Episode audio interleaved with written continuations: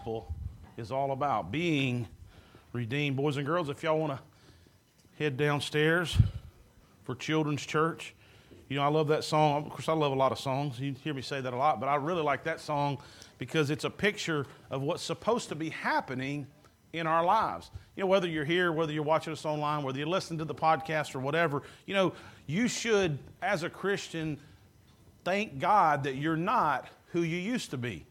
You know, we all are struggling to become who He wants us to be. Now, I don't know about you. Some of y'all are real spiritual and y'all, are, y'all got it together. And so y'all's is kind of like a constant movement towards being who God wants you to be. I hadn't made it that far yet. I'm kind of like two steps forward, three steps back, trip to the side, keep, but as long as you what? We're getting up and we're moving forward in this process of redemption. Now, it starts whenever we accept the Lord Jesus Christ and we place our faith and trust in Him. We're baptized into His family. But then we got to try to what? We got to try to figure out how to engage in this process of daily, weekly, hourly, monthly, yearly redemption. And so we do that by coming together, refocusing at a place of worship. That happens as we listen to things, we pray, we read our scriptures, all of these things. And one of the things that we're going to do today is we're going to ask God to help us understand His Word so that we can engage in this redemptive process. And we're going to be looking today at James chapter 3. There's a description here about wisdom and we've talked you remember the series that we started the year with was wisdom and i hope that many of you are continuing on daily reading a proverb so often man so many times God speaks to me through that. And so we need His wisdom. But His wisdom is not the only quote unquote wisdom that there is in the world, right? There are plenty of people who think they are wise. There's lots of information, lots of knowledge. And James apparently is dealing with some folks that he's writing to who feel like they have their own sort of wisdom as opposed to the wisdom that comes from God. And this is important, so we're going to see today some of the descriptions of two different kinds of wisdom. And, and I think that this is also apparent in our world today. And I want you to look at what he talks about right here in James chapter 3. He starts in verse 13 and he does a little bit of kind of introduction, if you will, to who he's talking to. He says, If you are wise and understand God's ways. Now, we know if he says, If you are wise, if you understand God's ways, he's communicating to someone who's saying that they are. All right? And it's very important to remember that just because you say that you are doesn't necessarily mean that you are. There's a lot of people who say a lot of things, but that doesn't necessarily make it true just because you say it. All right? And so we, we have to read in there that he's speaking to someone. He says, So if you are wise and you understand God's ways, look what he says, and we talked about this last week. He says, Prove it by living an honorable life, doing good works with the humility that comes from wisdom. So he's, we understand here he's talking to some people who feel like they're making that claim. And so he's going to use this as an opportunity to teach all of us some things. He says, if you are wise, if you understand God's ways, which is what wisdom is. Wisdom is walking and understanding in God's ways. Now, it's important to remember what the Bible tells us, and I'm not going to pull these up, but multiple places, specifically over in Isaiah, the Bible says that God's ways are not your ways. They're higher, they're different. And that's important because there's oftentimes whenever you see a really good way, and your way makes a lot of sense for you, but that doesn't necessarily mean that it's God's way. Just because there is a majority of people that think a way is the right way, or that there's something that seems productive or whatever, that doesn't necessarily mean that it's God's ways. We have to go to the source of truth if we want to understand God's ways. And if you say that you're wise, if you say that you understand God's ways, which is what we're trying to do as Christians, right? Trying to make wise choices, we understand that to know God, we have to come to Him through Jesus Christ. If we say that these are the things that are important to us, which on some level, just the fact that you're here, you're saying that. Like if you were, if you just thought this was all nonsense, you wouldn't even be here, okay? You wouldn't be watching this online or listening to it. So, in, on some level, you're saying, okay, I value understanding what God wants me to do. I may not be as far as him or her or whatever, but I, I value it. So if that's true, what does he say? He says, then prove it. That's where it matters, right? He says, prove it. Don't just do what? Don't just say it. Too many people want to say it. Too many people want to post it. Too many people want to wish it, hope it, argue it, sell it, buy it. All these things are good, but guess what? What he says is if you want to live for God and you want to be wise, then prove it. Just let it let it come out of your life. How do you do that? Look what he says right here. He gives us some answers to it. But before we do, I'm going to give you some of you a little English lesson. I know some people like it when I do that, so I'm going to have to do that, okay? Have any of you ever heard the statement, the proof is in the pudding? Now, if you run around Bob Miller very much, he's got all these sayings, okay? He's kind of like my dad. He's got these sayings that I never understood. My dad would say them, but I never understood them. Like, my dad would say, that fits like socks on a rooster. And I never understood, does that mean it really fits? Because I did, you know, so there's all these sayings that you hear when you listen to old timers, okay? And so we have these sayings, but we have a saying like this the proof is in the pudding. And I'll be honest, when I heard people, I know what that means, but when I hear it, I'm like, what does that mean? What, what proof is in the pudding? I mean, I don't, I don't get that. I mean, we know what it means, but what does it mean? So I'm fixing to give you a little lesson because I did a little research on this, all right? All right, so it actually comes from an original statement that said the proof of the pudding is in the eating, which developed to the proof of the pudding. Now, there's one little factor that's, that we all lost. I didn't know. You may have known. Some of you may be more intelligent than I am. So, the word pudding, we think of it like what? This sweet dessert. Some of you know I make the best bread pudding. I mean, I'm not saying that I do, that's just what I hear. That I make some of the best bread pudding. No, I'm just kidding. So, we think of pudding as this sweet dessert. Well, the statement actually comes from the Old English word, and pudding in Old English wasn't a sweet dessert. It was what we would think of as like a sausage. All right? So, pudding was the casing of an animal, the intestinal casing. They would case minced meat in this like sausage. Okay? And so it had a very literal meaning that, look, people would sell this sausage that was either cooked or it was smoked and pre refrigeration, pre curing, guess what? There's a lot of treacherous, bad things that could be in minced meat stuffed in animal intestines. So the statement developed that the proof of the pudding was in the eating. So that, you know, you could have this sausage, this minced meat casing, and it looked really, really good, but you wouldn't know for sure if it was good until you opened it up or until you tasted it. And so it just kind of translated. And so now you know. You can walk away today at the very least and say, I learned something about Old English words. But I want you to think about that a minute. There's a lot of truth to that when you really understand it. I mean, a piece of this pudding, this sausage, could look really good, look like it's fantastic. But you don't know what's really in it till you do what? Till you taste it, till you open it up, till you really see what's inside. And I'm going to tell you what, there's a lot of people that look good on the outside. They go to the right places at the right times. But whenever you actually experience their life and what's happening, things aren't as they seem. And it's so important for us to prove that we follow God, prove in a sense that what is inside of us is real, okay? Now, how do I prove it? I mean, look, so he says, How do you prove that you have God in your life, that you're living for God, all right? By what? Look what he says right here. By living an honorable life, doing good works with the humility that comes from wisdom. Two ways that you can prove that you understand God's ways and that you have wisdom. Live an honorable life. Now you think about honorable. What does that mean? Honor. Something worthy of respect. Do you live in an honorable way? Hey, you want to say you're a Christian, live honorably. Living honorably is t- tough, right? It's easy to people who treat you with honor. It's not so easy to be honorable to those who may not deserve it. It's easy at church. It's not so easy when you get out of church, when you're dealing in everyday circumstances. But if you want to prove that you really understand God's ways, live in an honorable way. And that's why we try to understand what does that mean. And he's going to describe some of those things. But that's not the only way. Live honorably and look, do good works with humility. That's why we talked about that. That's why he says, look, part of proving that you're a real, genuine follower of God is that you do good things. And he adds there that you do them for the right reason. Now, if you, if you do a lot of good things so that people go, what? You're awesome.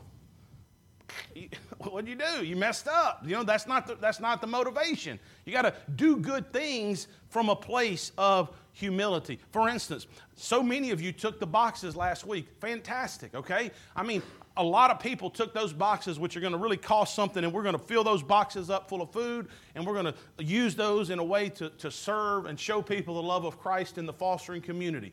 All right? And so that's a fantastic thing. That's a good work. And if you did that, fantastic. And if you hadn't done it yet and you want to do it, great on you. But if you go get two of them and you're like, well, I'm getting two boxes today, ain't a couple left, I'll get those. Make sure I get them. Well, that's not coming from what? The right place. And that's an exaggeration, but if our motivation for doing good things comes from something that we're going to recognize. Now, you want to know very quickly is how you can tell if it's coming from the right place is do something good, do a good work, all right? And then let somebody else get the credit for it. And if you're like, wait a minute, I did that. That's how you know. Because if it comes from the right place and it's truly something that you're doing not for recognition, but for the greater good and for God. You don't care who gets the credit. And that's a tough one because we live in a world where we all want credit. Look, we want to take credit and give blame. Notice that's opposite of God's way. God does what? He gives credit, He takes blame. That's what we can see whenever we understand doing good works from the right kind of place. Now, as he talks about these good works, he's going to give some descriptions because, you know, it's challenging to understand what we're talking about here. So he describes the first kind of wisdom, which is not really what we're after, but what, how he describes it in verses 14 through 16. He says, But if you're bitterly jealous and there's selfish ambition in your heart, don't cover up the truth with boasting and lying, for jealousy and selfishness are not God's kind of wisdom. Such things are earthly, unspiritual, and demonic. For wherever there is jealousy and selfish ambition, there you will find disorder and evil of every kind. So he gives nine descriptions here of what we're going to call man's wisdom. Now, let me say this. We, you know, when we say wisdom, the two kinds of wisdom, there are.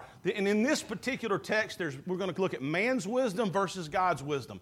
But many of the things overlap. It's kind of like, and it's not, don't, don't come to me later and go, you did this. Don't, you, did, you equated with drugs with wisdom. It's like drugs, okay? All right, drugs are a good thing if you're sick. I mean, we've seen people who have been miraculously healed and recovered by certain types of drugs that were used in the right way for the right reason by the right people and what? Applied correctly. But we've also seen people who've what? Literally destroyed their life because of drugs. All right? Now, there are some of the same components in life saving, life giving, positive medical narcotics. There's also a lot of terrible things that are out there in this world.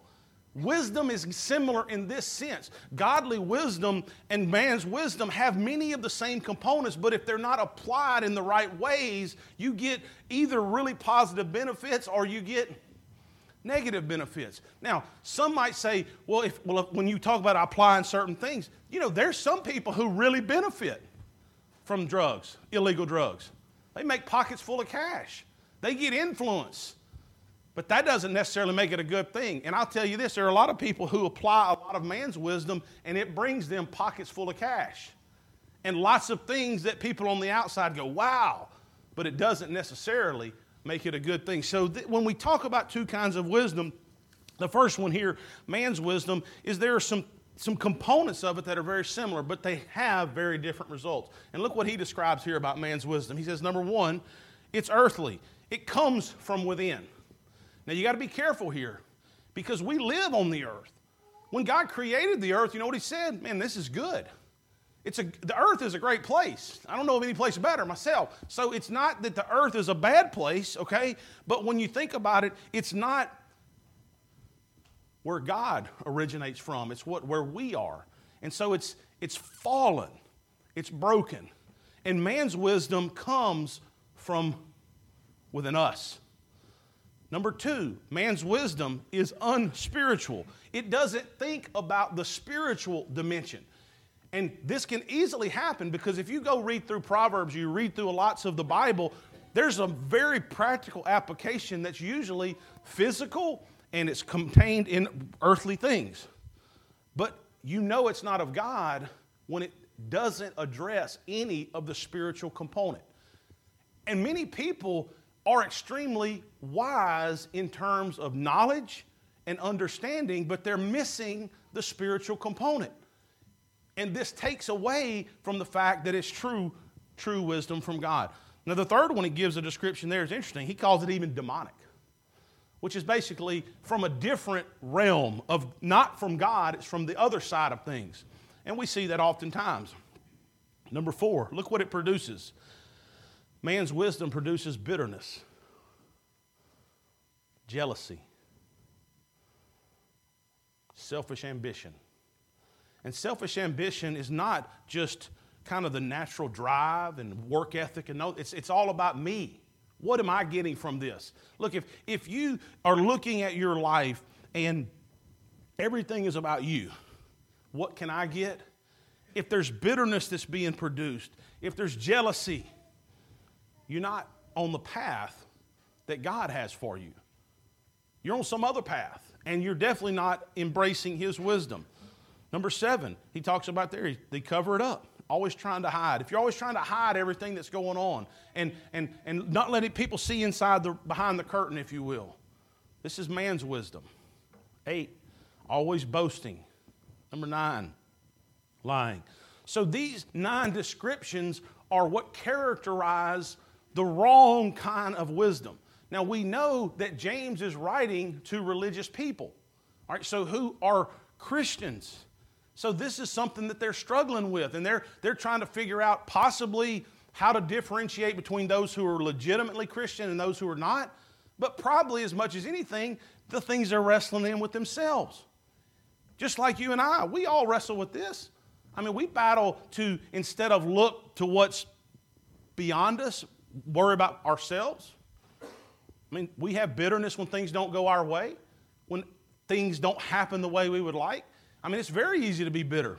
It's very easy to get jealous when we see something happening to someone else when we wish it was happening to us. All of these things.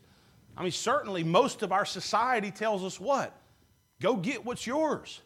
I mean, go, go, go get it. It's yours to get. And they'll come up with all these sound, reasons that sound good, but guess what? That's not God's wisdom. I mean, Jesus could have got everything for himself, but what he do? He gave everything for others.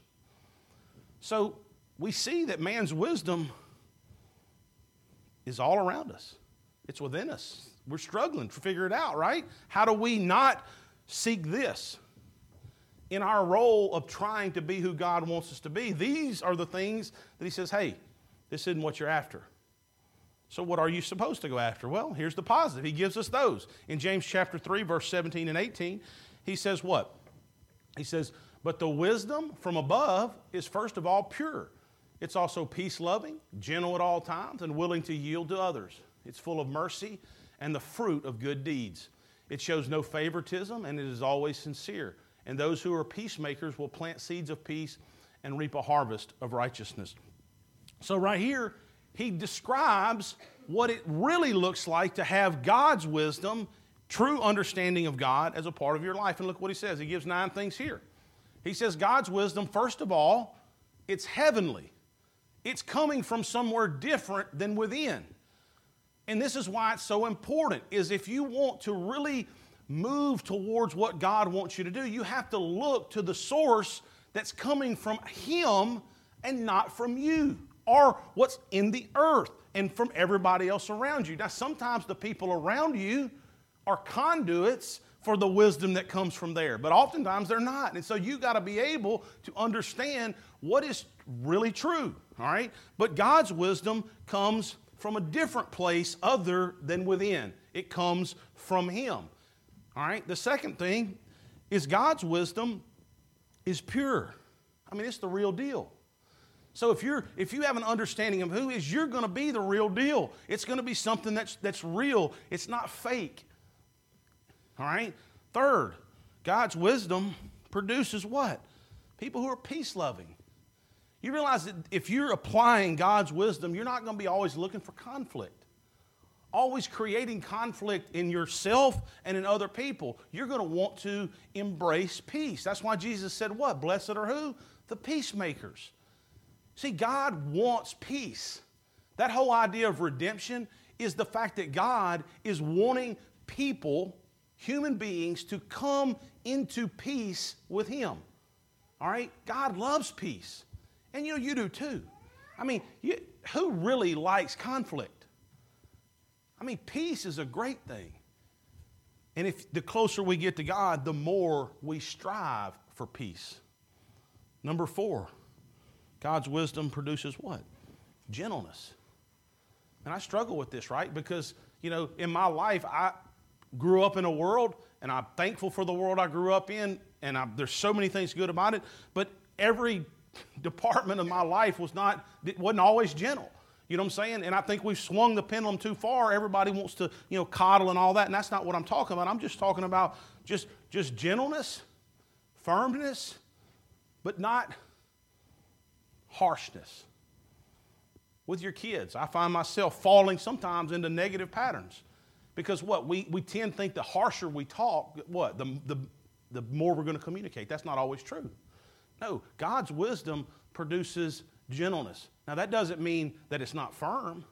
That doesn't mean that we back away from the truth, but the more like God we become, the more gentle we are. Number five, considerate. One particular theologian says this Greek word is the hardest Greek word in the New Testament to translate. It's translated considerate, reasonable, and what it means is that you're willing to look at a situation, all right, and apply your judgment appropriately.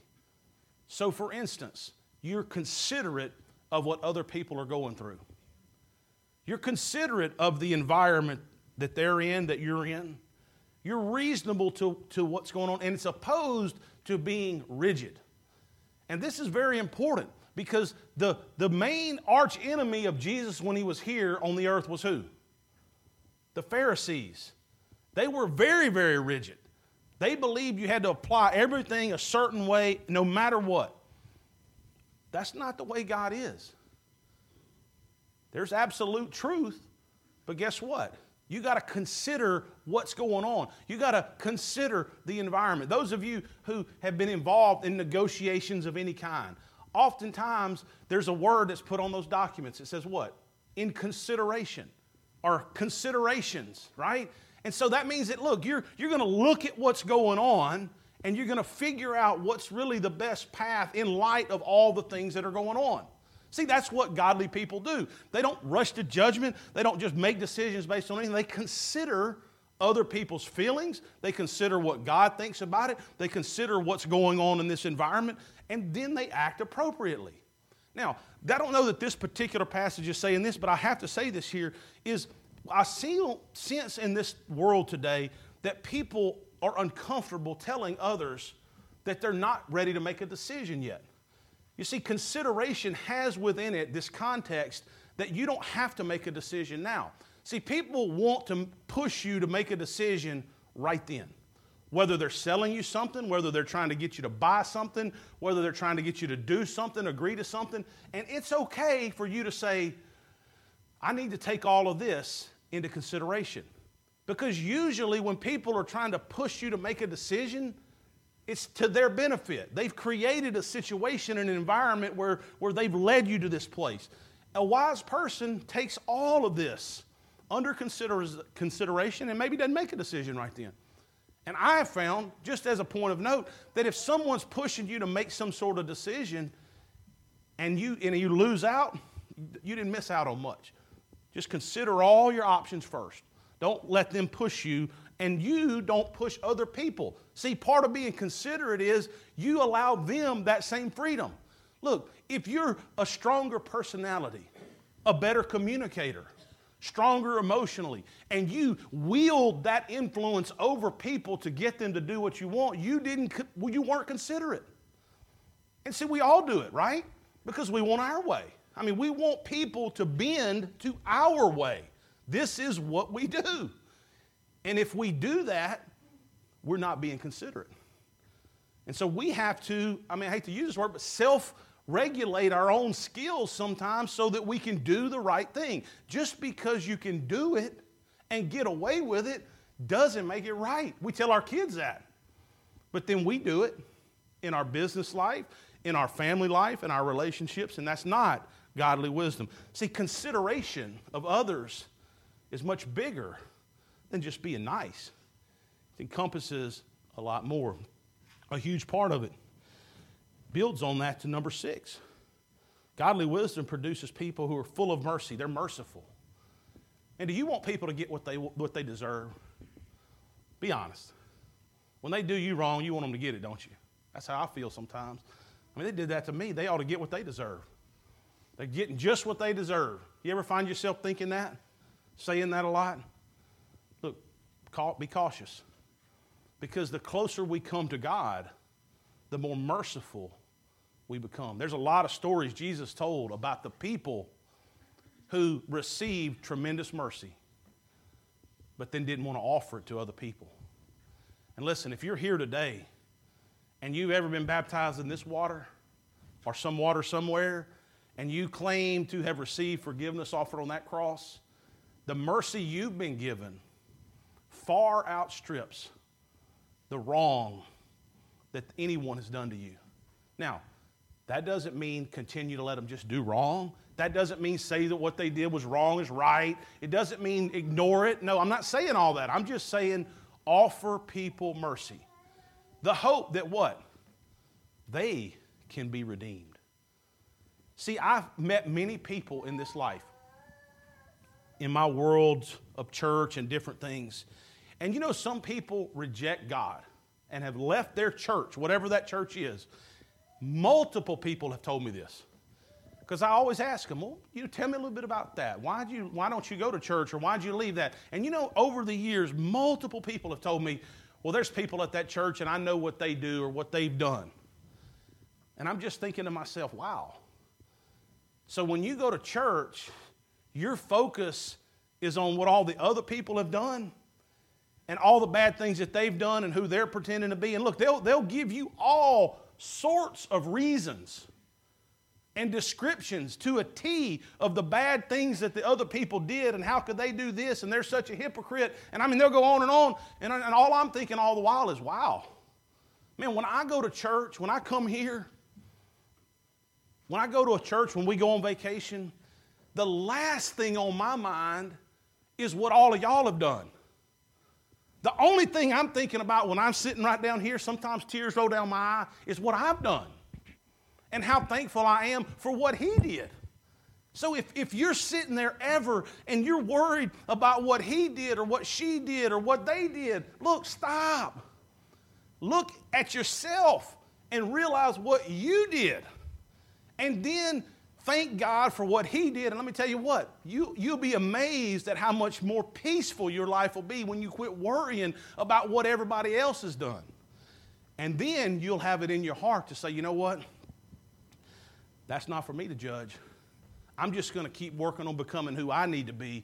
And if I can help them become who they need to be and God wants to use me, great. But you may not be, that may not be your role. But that's where mercy flows out of. It flows out of receiving mercy.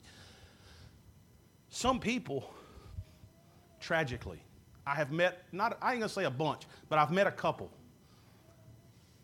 who absolutely, and they told me this, they, would, they refused to receive the mercy and forgiveness of God because they felt like it was wrong that God would forgive somebody else for what terrible thing they had done. I'm not joking. They were so upset, so frustrated and so appalled by the evil of someone else or whatever they did. And I don't even remember what the evil was, but I'm sure it was real. But the fact that my God would forgive them, they literally told me that's not a God I want anything to do with. I, I never forget it. It's like, wow. Mercy is important. Unforgiveness and bitterness is like a cancer that'll eat you up, man. Number seven, what does it produce? I like this one. When you have God's wisdom in your life, you become fruitful.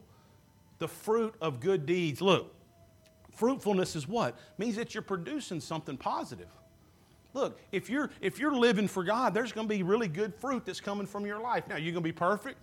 Absolutely not.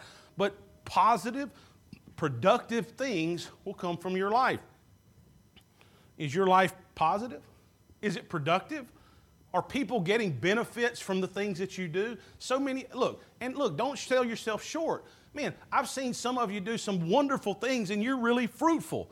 You do a great job in your work. I've had people who work in their secular job and I see them do their work and they do a good job. They're very courteous, they, they're very straightforward, they do a good job, they're polite. Well, guess what? That's fruitfulness. Many of you are teachers. Every day you go in there and you're lifting up little children and you mean you're giving them a hug and you're telling them that, that, that they're, they're, they're wonderful and you're trying to help them. Guess what? Those are positive, fruitful things. And the more of those things you do, the more of God's wisdom you're applying to your life. Whatever your role is. As a Christian, you're supposed to be fruitful.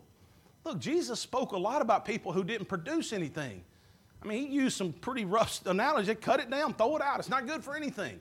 Like, guess what? If you're a Christian, you're supposed to produce something positive. And that production, that fruit could be monetary things. Many of you have given tremendous ways, and we've built churches in other places. We've, you know, you spent money on these things for the foster care kids. Some of you give of your time. These are all fruitful things. That's what you're supposed to do. Are you producing at a rate that you're satisfied with? Is the question. Really, you have to ask yourself. That's what I ask myself. Now, don't park a minute. Don't don't worry about everybody else's production. Worry about your production. Because to whom much is given, what? Much is required. See, if you try to measure your production based on someone else's production, right there you're off because they may not be called to produce in the same quantities in the same way as you are in the same thing. You have to answer for your level of production. And you and I both know that we, you know, we aren't always as productive as we should be, right? And this world is not helping us because there's like 8 million things that take our time. How easy is it to watch something we don't need to waste 30 minutes watching, an hour watching? How many times, how much, how many things are vying for all of this attention that basically do what? Eliminate our productivity in so many different ways for God. But when we follow God, we're going to be fruitful and productive. Number eight, God's wisdom is impartial. It doesn't show favoritism. And this is hard. We're creatures who live in the world, and we naturally want to show partiality to people. We've looked at this enough. We don't have to talk about it. He gave a whole chapter on this. We're not supposed to play favorites, we're supposed to treat people fairly. Number nine, godly people who apply his wisdom are very sincere. Man, you know, if there's one thing I can't stand is a fake. I really don't like it. That's one of the things, and, and, and I have to remind myself to be merciful because, in some level, we're all fake, right? None of us live up to all of our own expectations and declarations, so we can't judge others. But look, one of the things that we should strive for is there are people who are more sincere than others. Look, be sincere, be honest. Sincerely work towards becoming who God wants you to be.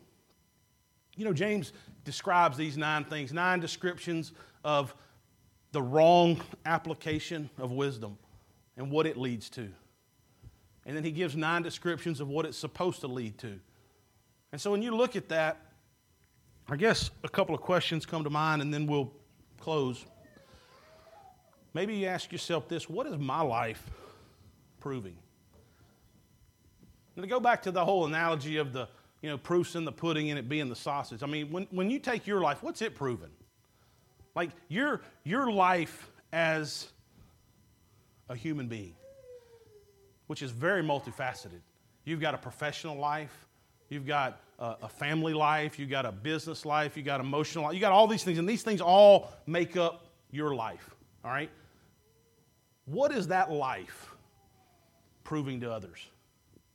Is it proving to others the goodness of God, the forgiveness of Jesus, the community of believers who help one another? What, what proof is in your life? Now, I know this is an analogy, but don't lose. Don't let me lose you here.